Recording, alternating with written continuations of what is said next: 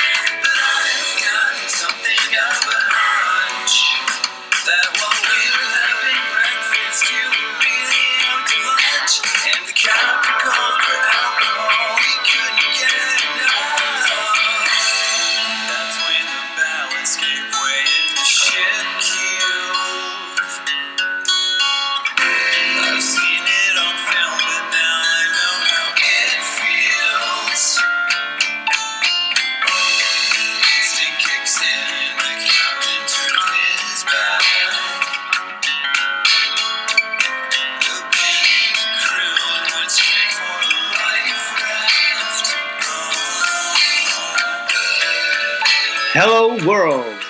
I'm Charles, and you're listening to The Fool's Journey. Ooh, beautiful music.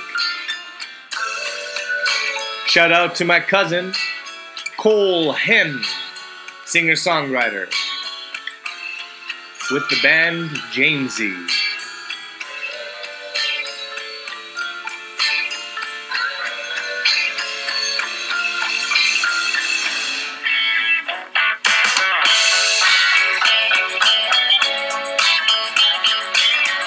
Shadows never last. Welcome to the broadcast. Time to take off the mask.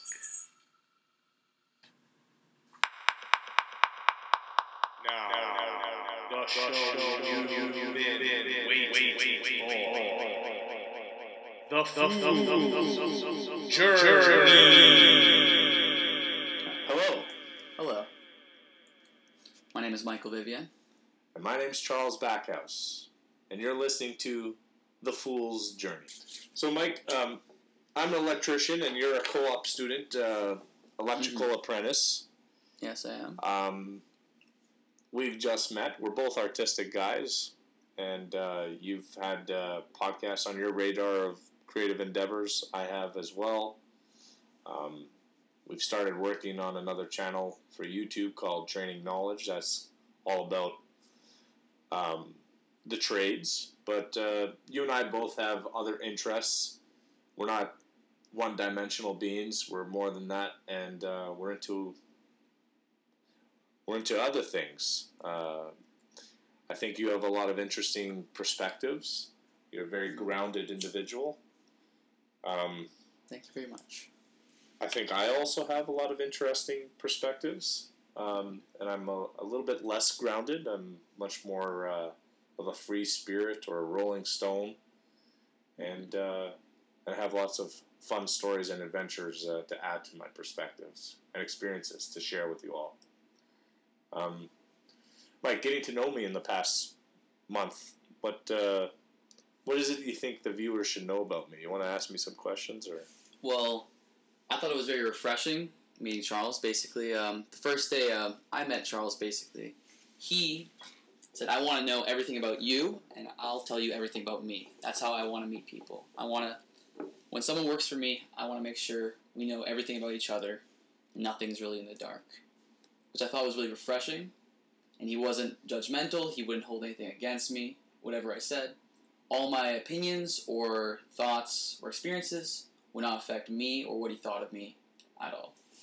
So, Well, that's the way it should be. Um, in in electrical, uh, one thing that lends itself to that is that uh, my livelihood and my life are in the hands of my coworkers. So I want to really know who they are and what they're made of.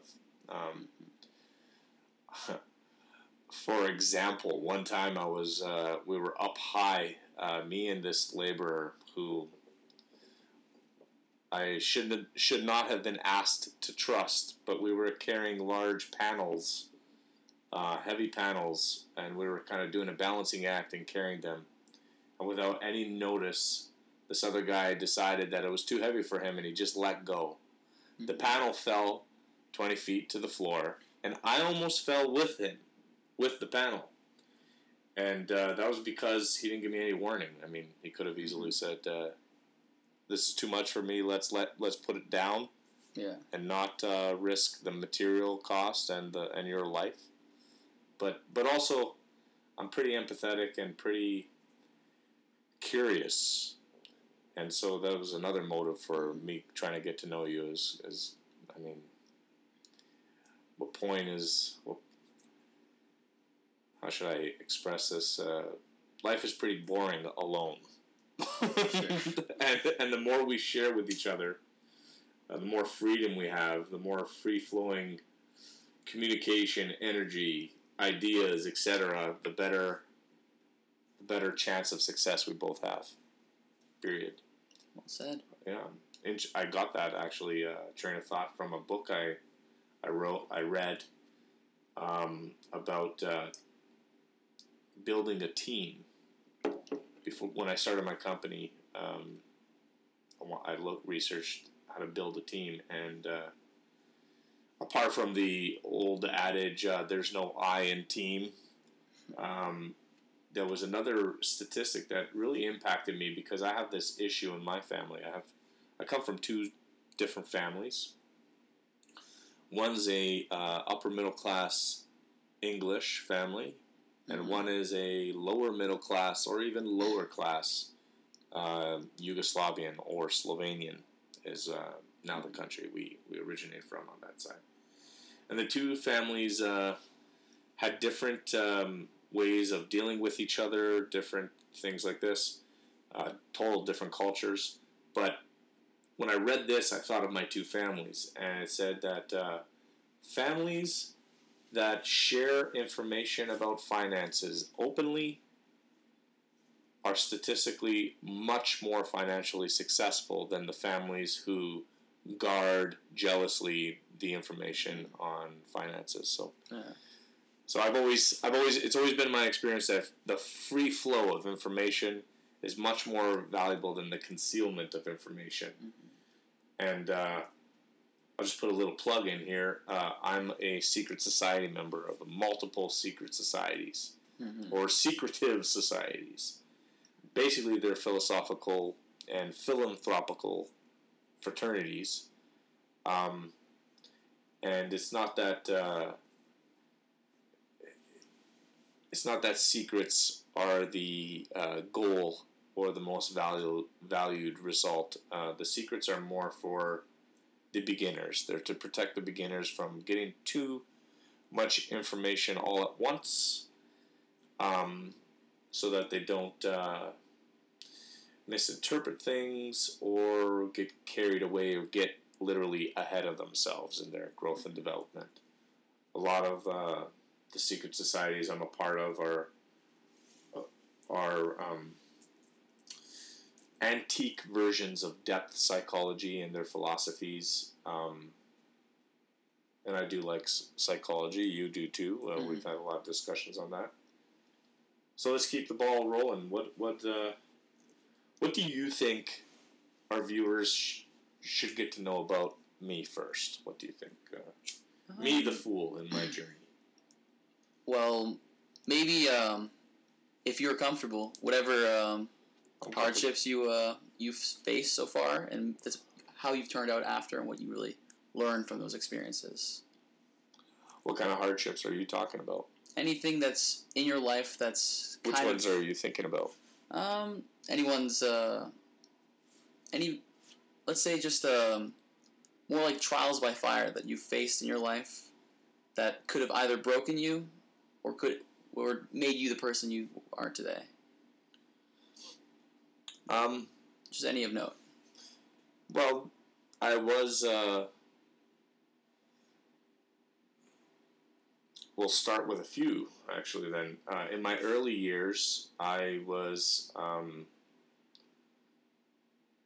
bullied, uh, partly because I grew up in an all Italian American or Canadian, all Italian community.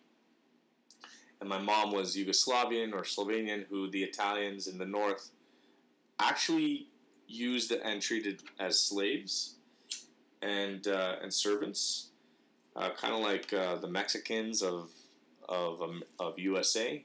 Uh, that's what the Slovenians were to the Italians, and my dad being English uh, to the Italians, they were the oppressive enemy, the mangiacakes, uh, the ones that were rich enough to eat cake all the time while everybody's eating potatoes and pasta, and um, and so I was a literal uh, outcast in my in my home community. Um, I had lots of friends uh, say nasty things about uh, my genetic heritage on a regular basis, and then when I gave them the look, like, "Come on, I'm right here," they would uh, just smile and shrug it off and say, "But you're one of us." And uh, you know, uh, I was happy for their acceptance, but I uh, I realized I also didn't really have their acceptance because I was not truly one of them, and only because they knew me was I one was I one of them. Uh, only because they knew me so intimately was I one of them. hmm Um, and that I think that uh, combined with another issue around culture was that my maternal and paternal cultures did not see eye to eye and had a lot of uh, animosity between the two. In fact, my grandmother threatened not to go to my parents' wedding because my father was marrying a Catholic woman. Um, to which my dad informed her, "Listen, mom, you may not, you don't have to come to the wedding, but there will be a seat just for you, and there will be a wedding." and that convinced his mother, my grandmother, who has recently passed, bless her soul, uh, to come to the wedding. It didn't convince her to totally accept my mother's culture, though, Hmm. and there were lots of incidences where I was taught um, the foolishness of tribalism and religious dogmas. Um, so I, being the firstborn male of the firstborn male in the backhouse noble bloodline, uh, am an Anglican by Mhm. baptism, and my sisters, being my mother's daughters, are Catholic. And I also went to a Catholic school, so I had all this tribalism that I grew up around, this oppressive, divisive, um, negative uh, growth uh, stunting um, tribalism that I I very quickly learned uh, to avoid, learned to distrust, learned to even hate. Uh, I mean, I, I do partake in some tribalism, and that is more in the positive air of things like um, let's be together, let's unite. Yeah. Uh, that's more for humanity, though, than for any one tribe. Recognizing that we all come from tribes and cultures and families, etc., hmm which uh, serve their purposes, but definitely are not set up to divide us. Um, and so I, I uh, grew up loving anthropology, loving cultures. Grew up in Toronto. Toronto has pretty much the whole world's uh, cultural. They have a representation from all the world's cultures. Mhm. Um, so that was impactful. Yeah. Uh, my father was also my my mother. I think is a codependent. She uh, is an overeater. She taught me that. My father was a military, tough love, slightly abusive parent. When I say slightly, I mean it didn't happen often and didn't happen too extremely, but he was abusive. The definitions were different depending on the time, right? Yeah, back when I was growing up, I actually did not realize I was an abused child. Um, uh, by those definitions, the definitions were just becoming clarified in public knowledge on what was child abuse, and, and it was still okay to spank your kids. Um, my father once, when my sister and I would argue uh, once or twice, he banged our heads together like in the Three Stooges. That was to think of that as an adult, to think of a man doing that to children, it makes me cringe, and um, I'm not. Uh, not happy about having gone through that. There was also, I'll tell you a little bit about my hockey life. There was uh, two years in a row where, at the beginning of these two years, I had a clean, open ice hit on a smaller player Mhm. who was a star forward. Um, he was a goal getter and all that stuff, and he got caught by him. I got I got the angle. I took the angle away from him while while skating and uh, backward skating, Mhm. and I just stopped, and I put all my my muscle into the stop, and just stood at him with my with my fist protecting my stomach, Mhm.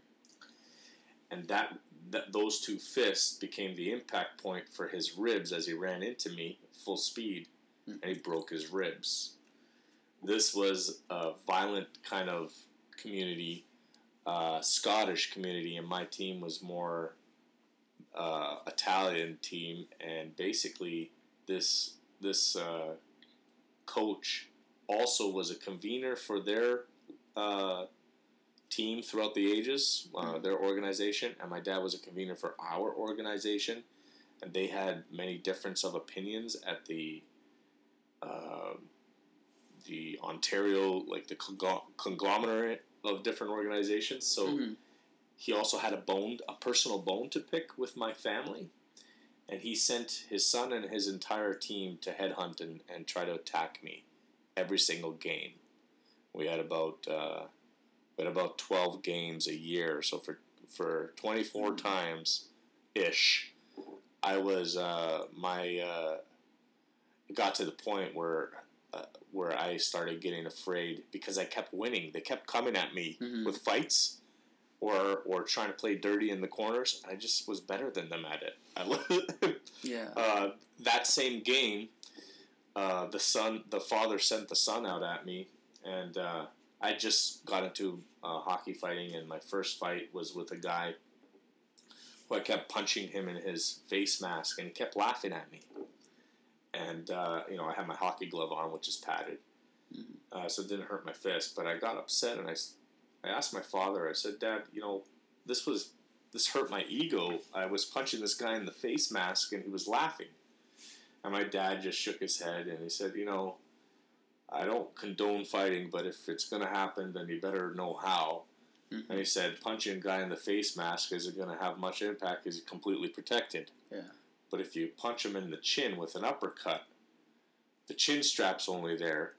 And not only that, if the padding protects him, you're still jogging his head upwards. Mhm. so it's still going to hurt him. So I guess my dad was pretty good at selling me dirty tricks to, to go with the game. But Mhm. In this fight, the referees knew there was uh, animosity. They might have even known the coach or my father. But uh, I had just sent, I had just not getting a penalty. They made the decision not to give me a penalty for that check where the guy broke his ribs. Mhm. So I just sent a player to the hospital without penalty. And about five minutes later, basically the first opportunity, when I was on the ice again, the coach and also convener that had animosity towards my father let his son out Okay. of the box, who just skated illegally because they now had six players on the ice plus the goalie Okay. skated illegally right for me. And I was in the deep I was in my defensive zone and the puck and the whole play was in their defensive zone. So I was by myself, I had just cleared the ice Mhm. and he was headed for me. Just not for any reason but to hurt me. So I got prepared for the fight and very soon I found myself surrounded by referees and players who all wanted to let us fight. Okay. And my dad describes seeing this from the fans. He says you just see a whole bunch of shirts, uh, pl- you know, the team colors Yeah. or jerseys, and then you see pretty perfectly timed, like one, two, three. You see my glove color for my team was red and blue. You see the red and blue glove pop up through the center of the of the circle of jerseys. And what was happening was the guy was trying to pull my jersey over my helmet so that he could really do damage, like see where my padding ends and maybe hit me in my in my kidneys or something, or at least disorientate me or humiliate me or hit me with hockey sticks or hmm whatever he wanted to do. But his main goal was to stop, was to disable me, me by pulling my shirt over from the back over up and over my helmet, which is really hard to undo as well, and really strangles you as well.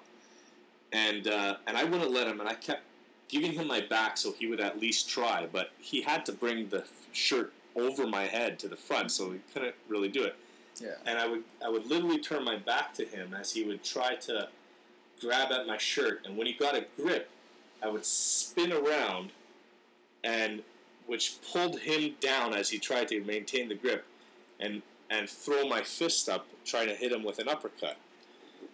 So my father says he just he so that's what's happening inside. Nobody could see it. All they see is a circle of jerseys, and you see my fist coming up every three seconds hmm and then another time.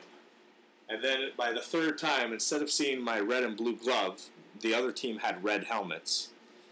You just see a red helmet go straight up in the air about the same height as my fist, hmm and then you see the body of that coach's son fall right down to the floor like straight plank. Wow.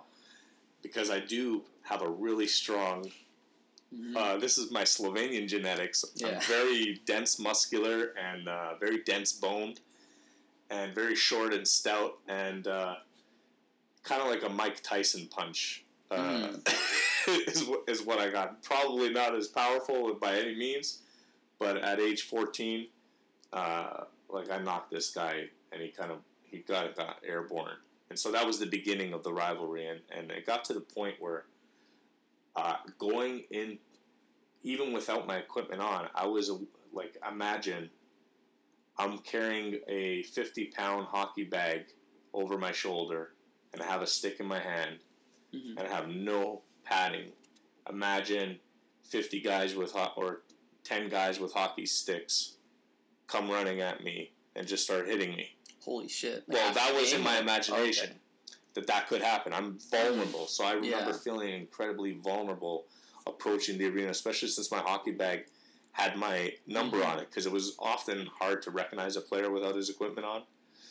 But to have my number there, Mhm. they're playing me. All they got to do is wait around a corner as I come up through the parking lot, Yeah. and they got me. And I remember, you know, really taking care getting to and from the hockey arena because these guys were obviously way more ghetto than I was in their mentality. They were more vicious, more Mhm. um, more tribal, for sure. Yeah. Because the Italians are incredibly tribal, but they're really selfish in the culture. Like me first, me first. Yeah, I'm Italian. I'll help you out, but a lot of times it's fake and pretend.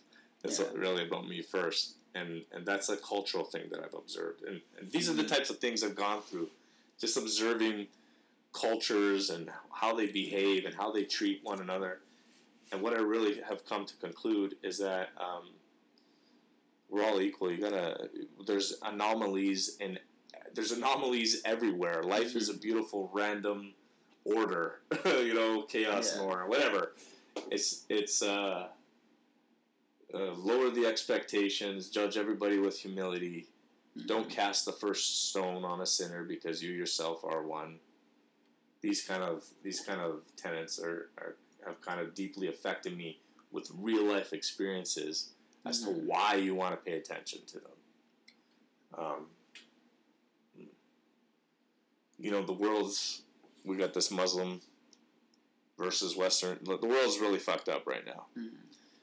When that was starting to happen, I was in Europe, and um, I was in Spain in Barcelona, and the political party that was uh, opposing the Empower Party, they wanted the support of the immigrants in in Spain, and most of the immigrants were from northern Africa, so Muslim people, and they set up um, Spanish lessons in the morning and in the evening for 12 hours each. So that's 24 hours a, a week of Okay. Spanish lessons for free, basically, to all immigrants of Mhm. Spain. So it cost. It wasn't free. It cost five euros for the year, but that's so little. It's almost Yeah. free. And for twenty four hours a week of lessons, you could go unlimited.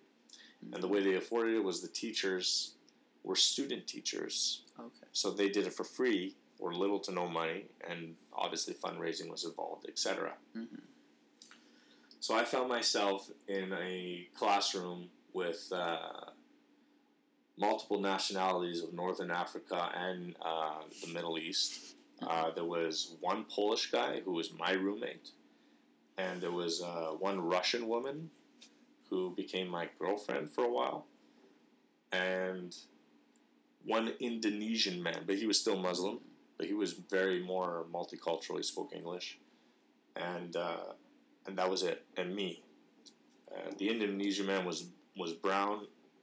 Me and the other two uh, Eastern Europeans were the only Europeans, and then everybody was Northern African. And, we, and I, I impressed some of them. Uh, so this is the time when George Bush Jr. went into Iraq for the first time. Okay, and uh, the the history was that the Spanish government offered their people a vote whether to support the Iraq War or not, and the Mhm. Spanish people said, "No, let's not support those greedy Americans. It's just about oil." Yeah. Because nobody really believed uh, globally the weapons of mass destruction thing. And the Spanish government said, uh, "Oh, we recognize your vote of no, but uh, we recognize the power of the mighty dollar, and we're going. We're going to war." So there were riots, there were protests, there was a lot of dis- civil unrest in Spain at the time, and I was there.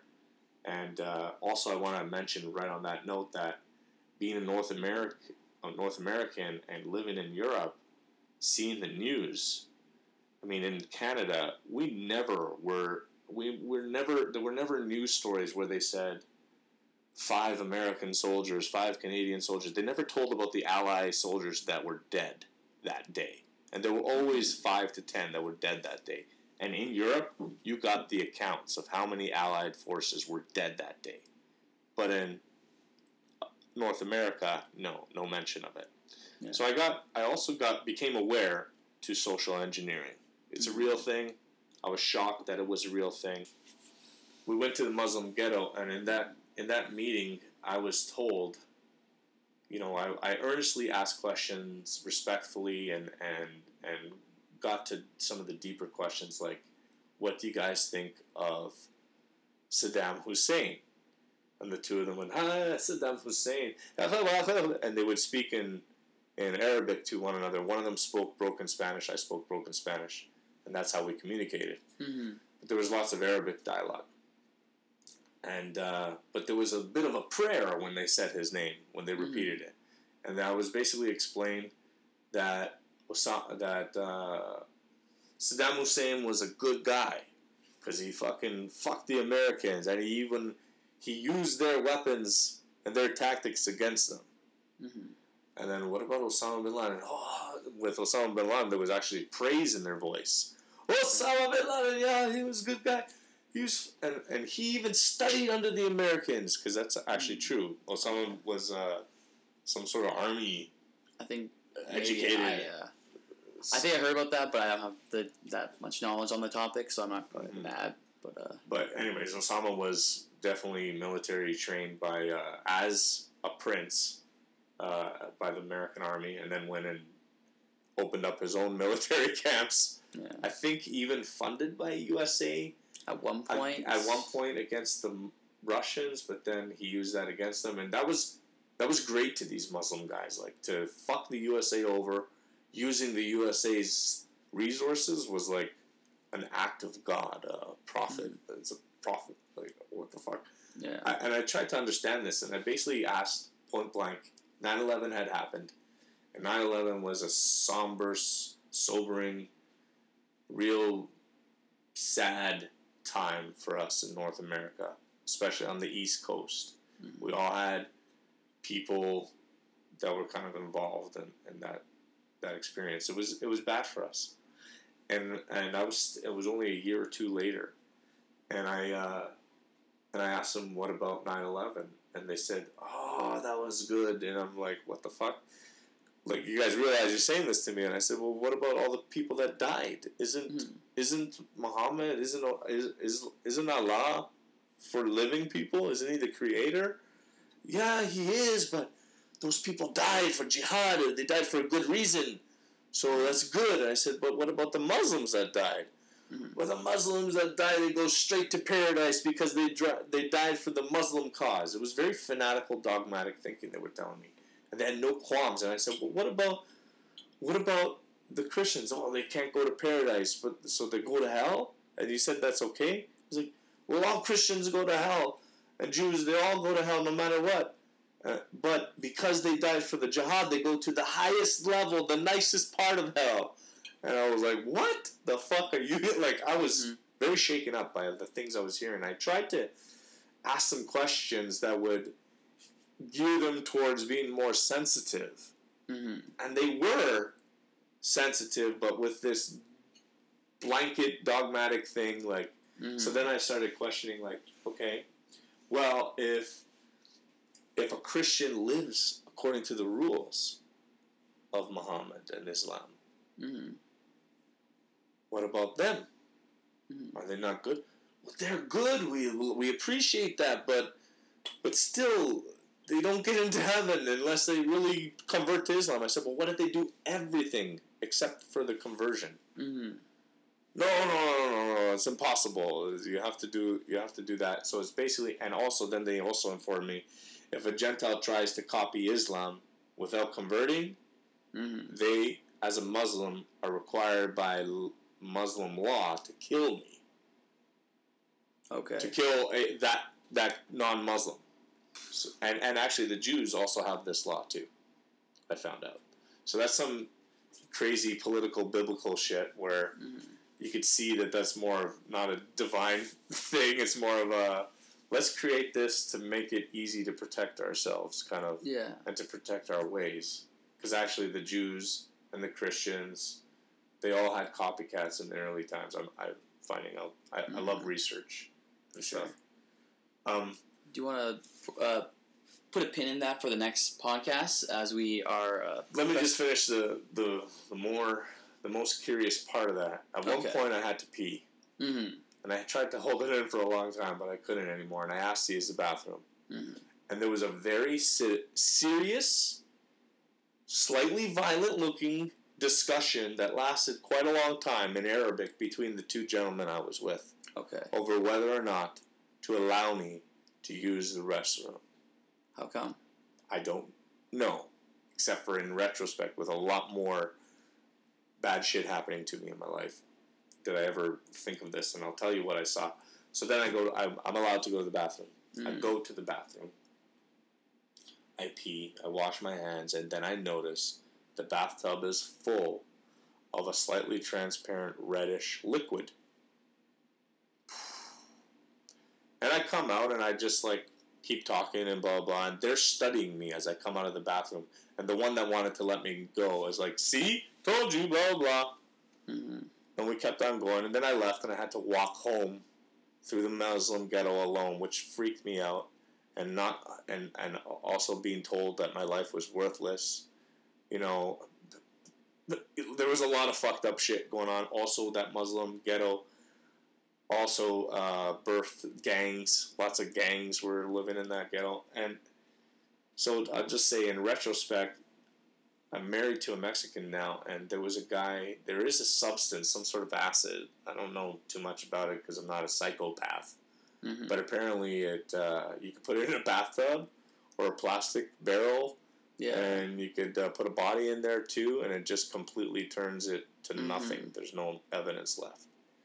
But I would suspect that this transparent acid, because I've seen it on the news, I think it's sulfuric acid. yeah, I would expect that if you put a body in it, there would at least be remnants of the blood in the acid.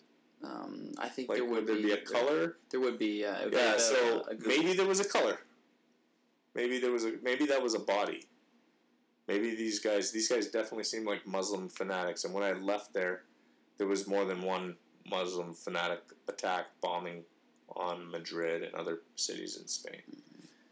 So that was pretty fucked up. But yeah, let's put a pin on that. Yeah, fuck. Uh, maybe I, maybe I almost died that day, but yeah. maybe I was talking to murderers, or maybe I was just talking to a very strange Muslim fanatics. Yeah, well, Either way, good news. Um, if it was sulfuric acid, it, it probably wouldn't put it in the tub because it actually would eat through the metal. It would eat the metal. It would eat the metal, so okay, you might have goodness. you Yeah. might have actually not been. So maybe it was just a special bath. Uh, well, hopefully, you know what? That's Yeah, that's probably yeah. the best. Um, Maybe if any of our viewers know of Northern African cultures and know of any reason why uh, someone would have bath water in their tub, and we're talking hours. Like he, we came from class, so there was hours that the water was sitting there. mhm. that had a transparently rosy red color. If any of our listeners have any ideas, come on and write in in the comments and Yeah. etc.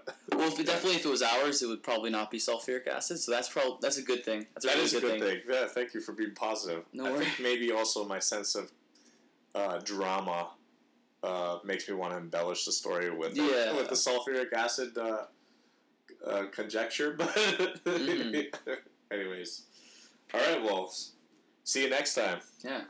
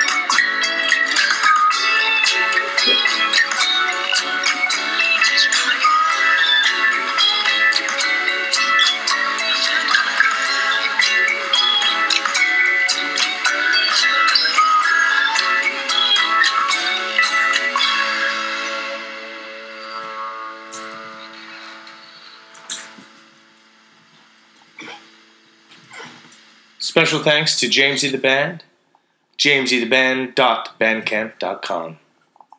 Thanks for listening to The Fool's Journey.